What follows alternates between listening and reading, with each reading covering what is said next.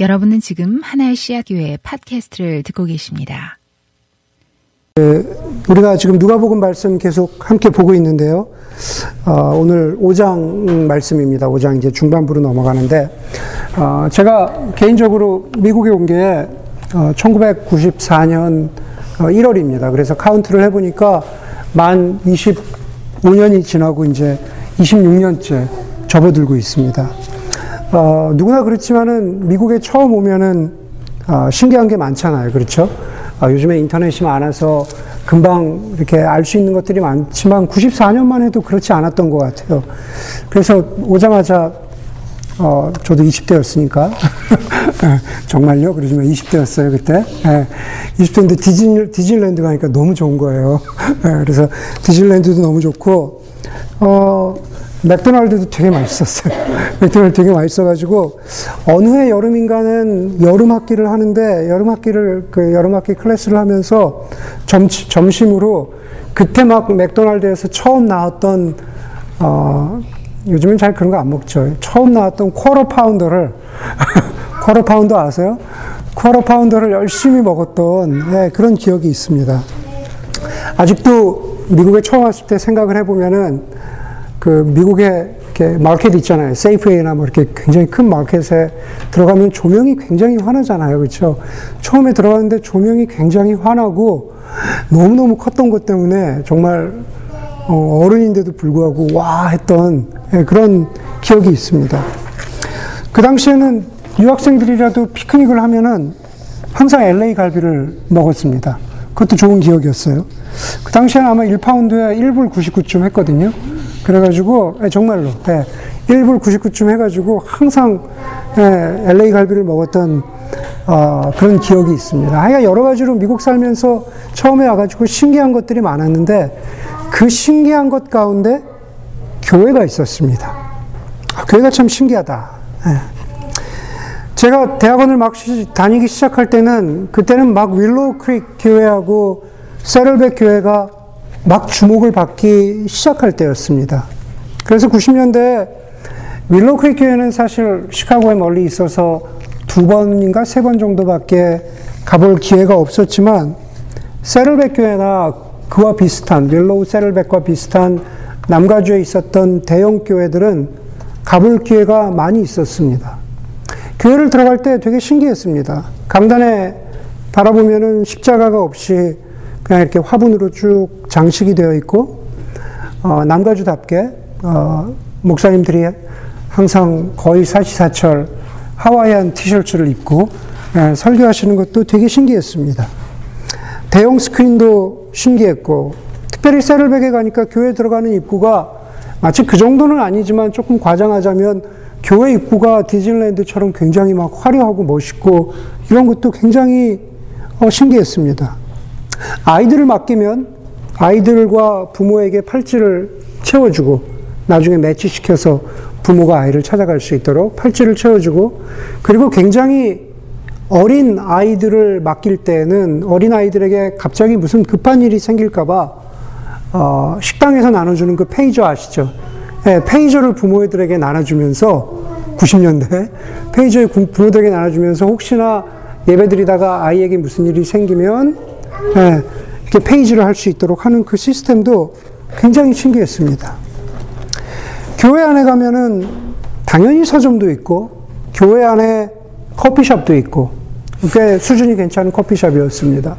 또 교회 교회 안에 가면은 짐도 있고 심지어 얼바인 쪽에 있던 어떤 교회 갔더니만은 교회 안에 어, 그 당시에 그 인공 암벽 등반도 있는 겁니다.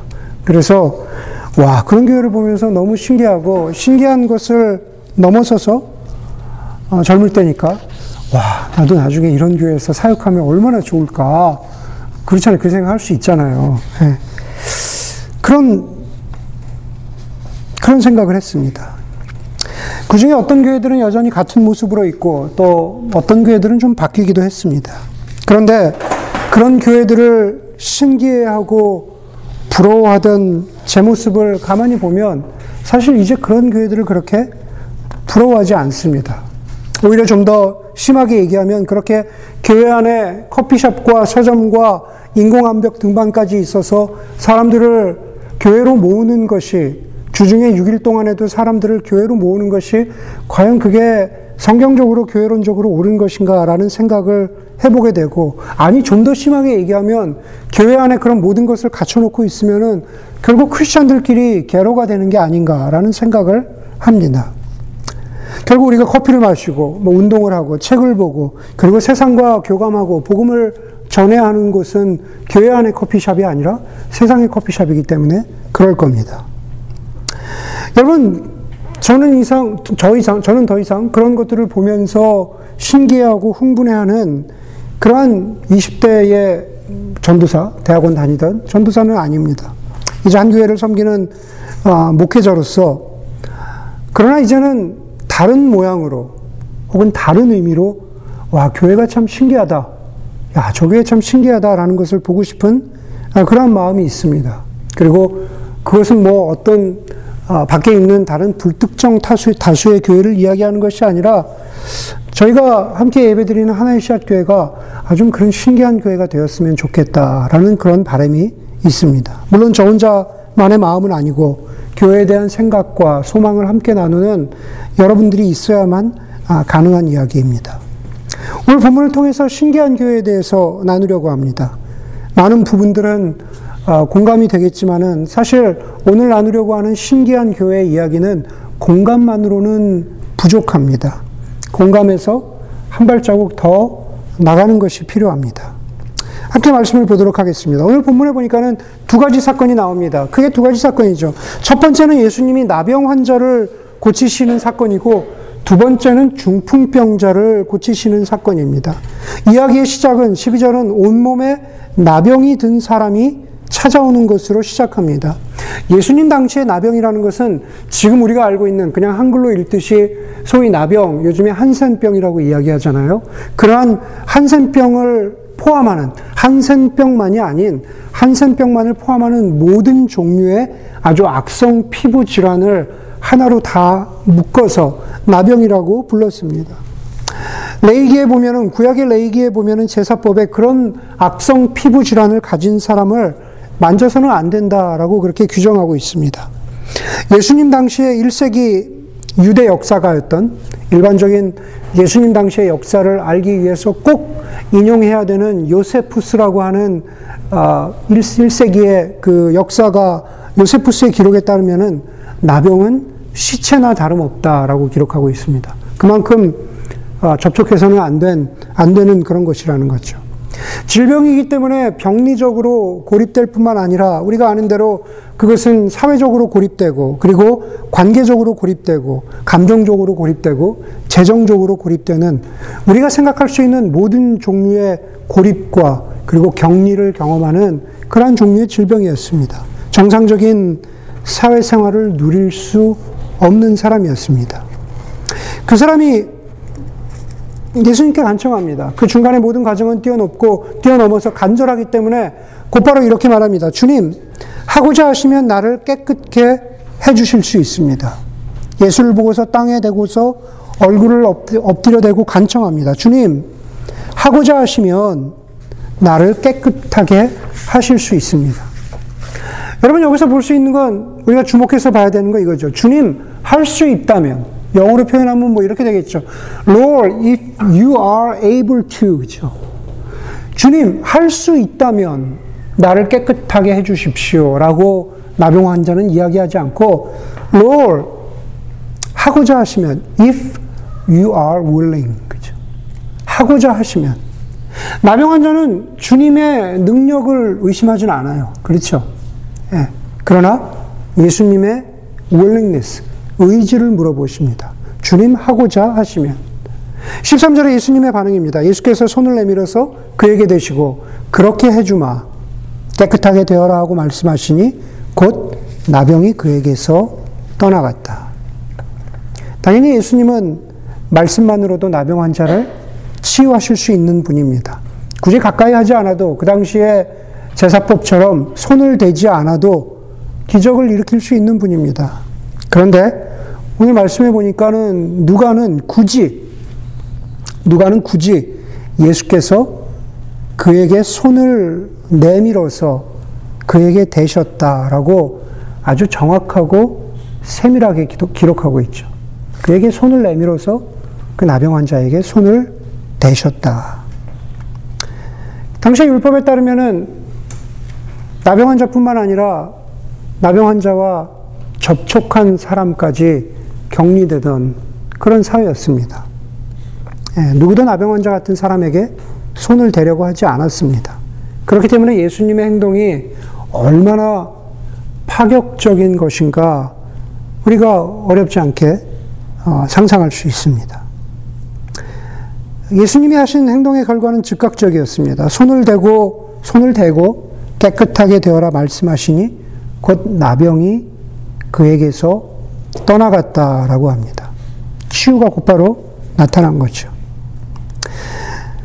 여러분 저는 이 예수님의 모습과 그리고 이 예수님의 행동에서 저 여러분들 제가 오늘 말씀드렸죠. 우리 저는 바람이 우리가 좀 신기한 교회가 되었으면 좋겠습니다. 라는 그런 말씀 드렸는데, 아, 신기한 교회에 대한 한 가지를 우리가 배울 수 있다고 생각합니다. 그건 뭐냐 하면, 결국 패러다임, 생각을 바꾸고, boundary, 경계선을 넘어가라는 부르심을 우리 교회에게 주고 있다고 생각을 합니다. 우리의 패러다임을 좀 더 바꾸고, 좀 더 바꾸고, 그리고 경계선을 좀 더 넘어가 보라 라고 하는 그러한 도전을 주고 계신 것이 아닌가. 저희 교회를 포함한 이 세상의 많은 교회들은 나병 환자와 같은 사람, 어떤 식으로 이유가 어떻든 간에 고립과 격리를 어, 경험하고 있는 사람들을 치유할 능력이 있습니다. 네. 하지만 우리가 예수님과 많은 교회들이 예수님과 다른 것은 능력이 있음에도 불구하고 과연 우리가 그러한 willingness, 의도가 있는지는 정말 우리 스스로에게 어, 가슴에 손을 얹고 교회 공동체가 한번 질문해 보아야 합니다.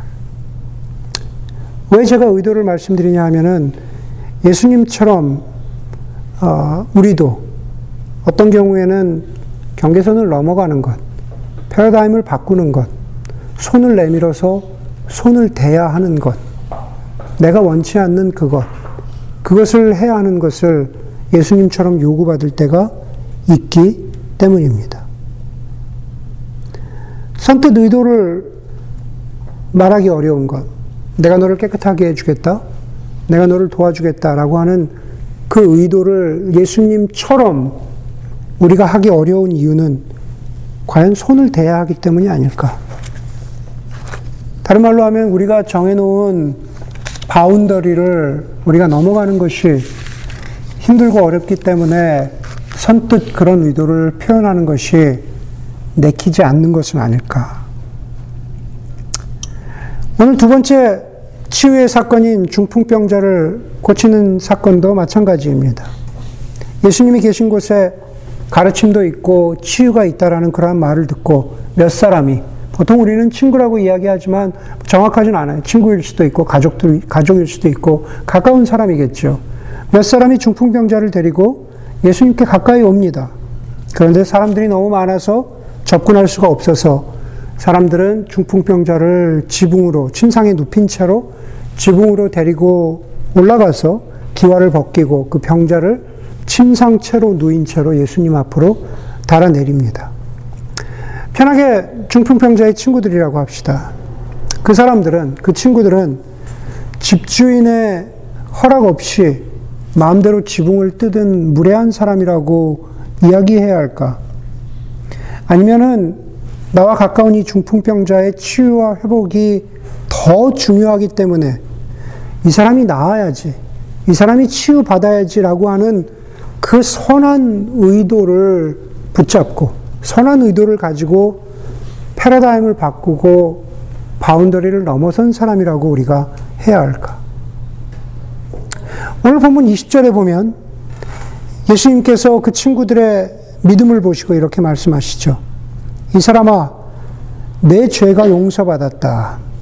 친구들의 믿음을 보시고 내 죄가 용서받았다. 그래서 율법학자들과 바리새파 사람들이 말하기를 하나님을 모독하는 말을 하다니 과연 이 사람, 이 예수라는 사람은 누구인가? 하나님 한 분밖에 누가 죄를 용서할 수 있는가 하면서 의아하게 생각하기 시작했다. 예수에 대해서 question mark를 붙이기 시작했다라고 말합니다. 여전히 많은 교회들은 많은 그리스도인들은 죄의 정의에 대해서 데피니션에 대해서 논쟁합니다. 죄의 범위에 대해서 정확하게 짚고 넘어가려고 하죠. 교리적으로 그렇죠. 뭐 이번 주에 한국에서도 뭐 어떤 정말 정말 유명한 큰 교회 뭐 그 부목사의 설교 때문에 난리가 났잖아요. 그 아시는 분. 예, 그 동성애 설교 때문에 어, 한국 교회가 좀 과정에서 얘기하면 한국 교회가 어, 음, 난리가 났습니다. 예. 제가 그 설교 전문을 예, 읽어봤어요. 설교 전문을 읽어봤더니만 난리 난리는 아닙니다. 예. 어, 제가 우리 교회에서 설교하는 것처럼 한국 가서 했다가 나는 나는 끝이구나. 진짜로 정말이에요. 나는 내가 여러분들에게 설교 원고를 보내주지 말아야겠구나. 이거 이거가 유출됐다가 나는 나는 끝이구나. 나는 끝이구나라는 그런 그런 생각을 했습니다. 오늘 오늘 설교도 사실은 문제가 될 소지가 아, 사실 굉장히 많은 설교 원고입니다.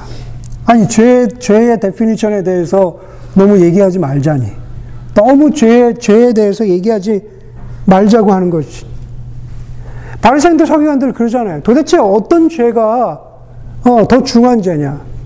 지금 교회들이 그런 얘기 하잖아요. 동성애가 더 중한 죄냐? 가정폭력이 더 중한 죄냐?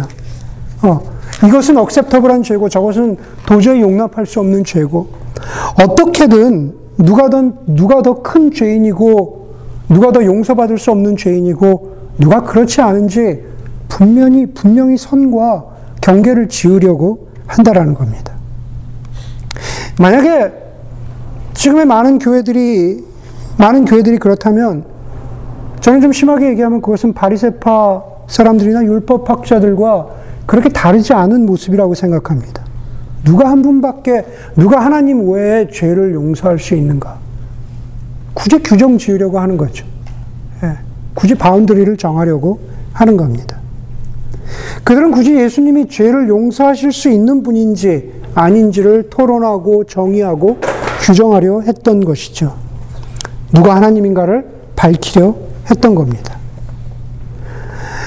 여러분, 제가 그것들이 중요하지 않다라고 말씀드리는 것이 아니라 제가 말씀드리고 싶은 것은 그것들은 좀, 좀 옆에나 내려두라는 거죠.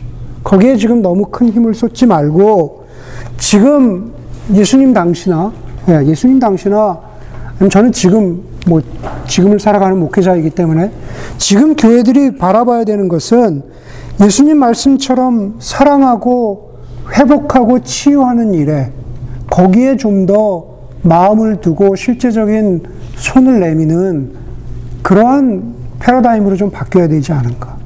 그렇게 바운더리를 넘어가야 되지 않을까라는 말씀을 하고 있는 겁니다. 제가 저와 여러분들이 함께 섬기는 하나의 시학교회에 대해서 한 가지 예언할 수 있는 게 있습니다. 그것은 공부와 지식과 배움이 많아질수록 어느 시점에 가면은 우리도 우리가 모르는 사이에 바리새파 사람들, 율법사와 같은 성향의 사람들이 될 여지가 굉장히 많다는 겁니다. 규정하고 정의하고 바운더리를 짓고 그러다 보면 나도 모르게 배척하고 예. 우리는 생각보다 예수님처럼 발을 먼저 내미고 손을 먼저 갖다 대는 그러한 실천이 요구되는 것이 지금 바로 우리 교회의 모습이 아닌가라는 생각을 하게 됩니다. 13절에 보니까는 나병이 곧 그를 떠나갔습니다. 계속되는 14절에 예수께서 그 사람에게 나병 환자죠. 아무에게도 말하지 말라고 명하시고 이렇게 말씀하셨습니다. 가서 제사장에게 내 몸을 보이고 내가 깨끗하게 된 것에 대해서 모세가 명한 대로 예물을 드려서 사람들에게 증거로 삼아라 그렇게 말했습니다. 정결 율법에 따르면 부정하던 사람이 이렇게 나병과 같은 악성 질환을 가지고 있던 사람이 다시 사회로, 다시 커뮤니티로 돌아오는 것은 제사장의 확인이 있어야 하는 겁니다. 우리가 보는 대로 가서 제사장에게 내 몸, 을 보이고 내가 깨끗하게 된 것을 확인받아라 라고 그렇게 증명받아라 그런 뜻인 거죠. 그런데 여러분 위치적으로 지금 이 치유가 치유가 벌어진 곳, 이 치유가 일어난 곳은 갈릴리 지역입니다. 그리고 제사장에게 확인을 받으려면 예루살렘까지 갔다 와야 되는 거죠. 왕복 최소한 일주일은 걸리는 거리입니다. 그렇죠. 갈릴리에서 예루살렘까지 왔다 가서 갈릴리에 가서 제사장에게 확인을 받아야 합니다. 아무리 이 나병 환자가 자기 자신에게 벌어진 치유를 감추려고 해도 일주일 동안 오가는 왕복의 그 거리에 이 사람이 나았다라는 것은 어떻게 이런저런 모양을 통해서 이렇게 저렇게 소문이 나갈 수밖에 없습니다. 저는 여기서 한 가지 배우게 되는데 이런 것 같아요. 교회가 참 신기한 교회다. 교회가 참 신기한 일을 하는 교회다. 라는 것은 우리 교회 내에서만, 와, 우리가 신기한 일을 하고 있어. 우리가 이런 일을 하고 있어가 아니라 나병 환자의 치유가 커뮤니티에 알려진 것처럼 교회가 하는 신기한 일은 교회를 둘러싸고 있는 커뮤니티에 자연스럽게 알려질 수밖에 없다라는 거죠. 누군가 치유되고 누군가 정상적인 삶으로 돌아왔다라고 하는 것은 그것을 확인해 주는 일은 교회의 일이기도 하지만은 그것을 증명해 주는 것은 또 사회의 일, 커뮤니티의 일이라고 저는 생각을 합니다. 그렇기 때문에 교회가 정말 신기한 교회가 되어야 한다면은 그것은 커뮤니티로 인정, 커뮤니티로부터 인정을 받아야 된다는 거죠. 그것은 그 인정이란 것은 어떤 칭찬이나 보상을 이야기하는 게 아니라는 것을 아마 여러분들 잘 알 거라고 믿습니다. 그저 커뮤니티가 인정해 준다라는 것은 아마 이런 거겠죠. 아직도 그렇게 선하고 신기한 일을 하는 교회가 있구나. 야, 교회란 게 진짜 뭐 다른 면이지만은 한기총인지 뭔지 약간 그런 거 보면 예. 야, 교회가 도대체 저게 뭐냐 그런 그런 손가락질을 받는데 교회가 저렇게 아직도 선하고 신기한 일을 하고 있는 교회가 어, 이 동네에도 있네. 그 우리가 스스로 인정해 주는 것이 아니라 커뮤니티가 인정해 어, 줘야 된다라는 것입니다. 오늘 그 은규 성경내가 은규 성경내가 어, 돌아왔는데 그 제가 설교 파일을 쭉 정리하다 보면 그러니까 2013년 6월 16일이 썬데이예요. 오늘 썬데이잖아요. 네, 정확하게, 정확하게 6년이에요. 2013년 6월 16일에 은규 성경네랑 그 준이네랑 준이 하나만 있었거든요. 애는 준이 하나, 준이 하나만 준이네 집에서 네, 처음 예배를 드렸는데 아마 성경 자매가 아, 기억할 것이라고 믿고 그때 아마 신명기 4장을 가지고 도피성과 같은 교회에 대한 설교를 했습니다. 예. 이게 좀 아직도 기억이 나거든요. 성경자매가 아, 우리가 이런 교회가 돼야 된다고 도피성과 같은 교회가 돼야 된다고 예. 그때는 은혜를 받았는데 지금은 어떤지 모르겠어요. 예. 첫 설교로 도피성과 같은 예, 그러한 교회에 대한 설교를 했습니다. 6년 동안 도피성과 피난처와 같은 교회 역할을 했는지 조금이라도 그런 역할을 했다면은 아마 감사한 일일 겁니다. 아마 6년이 지나면서 이제 하나의 샷 교회에게 오늘 말씀을 준비하면서 설교의 제목도 This kind of church 그러잖아요. 이런 교회 그렇게 했는데 어, 우리가 좀 한번 고민하고 생각하고 머리를 맞대고 한번 기도해 보면 좋을 것 같아요. 그때는 도피성과 같은 교회였다면은 교회가 진화되고 교회가 모습이 바뀌어 가면서 하나님께서 우리 교회에는 어떤 어떤 또 다른 사명을 주실까? 분명한 것은 지금은 아마 그때보다 물론 여전히 작지만 아마 그냥 산 위에 있는 동네와 같은 교회, 등경 위에 두는 촛불과 같은 교회, 누구나 보면은 아 저기에 규모는 작을 수 있지만 그냥 선하고 신기한 일을 하는 교회가 있구나. 그것이 어떤 모양이든 간에. 네. 그런, 그런 교회가 되어야 되지 않을까라는 생각을 하면서 여러분들과 아, 나눕니다. 예수님은 바리새파 사람들과 율법사들의 생각을 아시고 23절 이하에서 이렇게 말씀하십니다. 그들의 생각은 하나님의 누가 죄를 용서할 수 있느냐 그 생각을 예수님이 아셨다는 거죠. 그렇죠? 그 생각을 아시고 이렇게 말씀하십니다. 내 죄가 내 죄가 용서받았다라고 말하는 것과 일어나서 걸어가라라고 말하는 것 가운데 어느 쪽이 더 말하기가 쉬우냐? 그러나 너희는 인자가 땅에서 죄를 용서하는 권세가 가지고 있음을 알아야 한다. 그리고 예수께서 중풍병자에게 말씀하셨다. 내가 너에게 말한다. 일어나서 내 침상을 치워들고 내 집으로 가거라. 여러분, 이 장면이 바로 지금 우리의 눈앞에서 아이들, 우리 꼬마들 설교하듯이 바로 이 앞에서 벌어지고 있는 어, 장면이라면은 우리는 어렵지 않게 말할 수 있을 것 같아요. 죄가 용서받았다라고 말하는 것이 더 쉽고 중풍병자의 병을 고치는 것이 어려운 것이라고 우리 말하겠죠. 그렇죠? 네.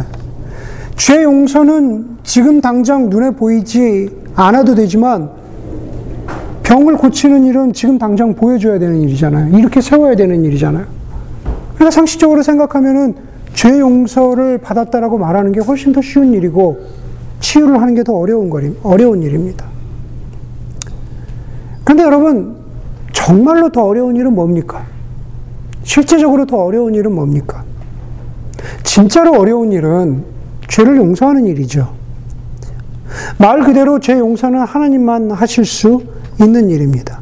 죄를 용서받았다는 것은 다시 하나님 나라의 통치로 들어간다는 뜻입니다.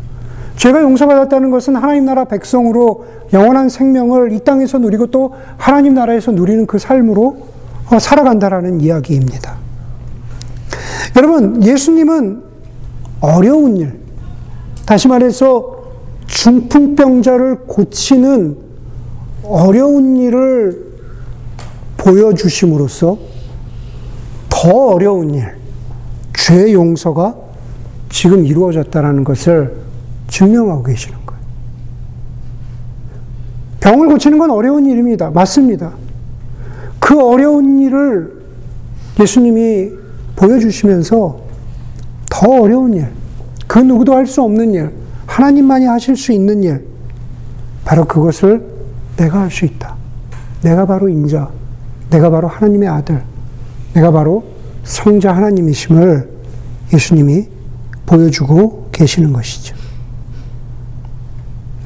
그렇기 때문에 정말로 신기한 교회는 패러다임을 바꾸고 바운더리를 넘어가고 그리고 정말로 신기한 교회는 커뮤니티의 인정을 받고 와 그런 교회가 있구나.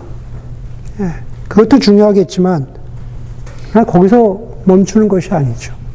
정말로 신기한 교회는 그런 모든 일을 통해서 예수 그리스도만이 주시는 새로운 생명, 예수 그리스도만이 우리에게 허락하실 수 있는 하나님 나라의 통치와 회복으로 한 존재를 이끌어 드리는 교회. 네, 그 모든 것이 하나로 통합되어 있는 교회. 그것이 바로 진정한 신기한 교회의 모습이 아닐까라는 생각을 합니다. 신기하고 놀랍다라는 것은 헬라어로 파라독사라고 합니다. 보통 사람들이 기대하지 않는 그런 일들을 표현할 때 쓰는 단어입니다. 오늘 26절에 보니까는 사람들이 모두 놀라서 하나님을 찬양하였으며 두려움, 다시 말해서 경외에 차서 말하였다고 합니다. 오늘 우리가 신기한 일을 보았다. 오늘 우리가 신기한 일을 보았다. 저는 그것이 바로 그 장면에서만 벌어진 일이 아니라 바로 이 땅 가운데에서 예수를 예수를 대신해서 예수를 드러내는 교회 공동체 우리의 모습을 통해서 패러다임과 바운더리를 넘어서고 그것을 커뮤니티로부터 인정받고 그것을 통해서 하나님 나라의 영원한 통치가 무엇인가를 보여주는 그러한 저희 교회가 되기를 그러한 생각과 그러한 묵상과 아, 그러한 필요하다면 토론과 도전들을 서로에게 할 수 있는 그러한 교회가 될 수 있기를 주 이름으로 간절히 소원합니다. 네. 시간에 삶으로 드리는 예배 여러분들 아, 링크를 받으셨는지 모르겠는데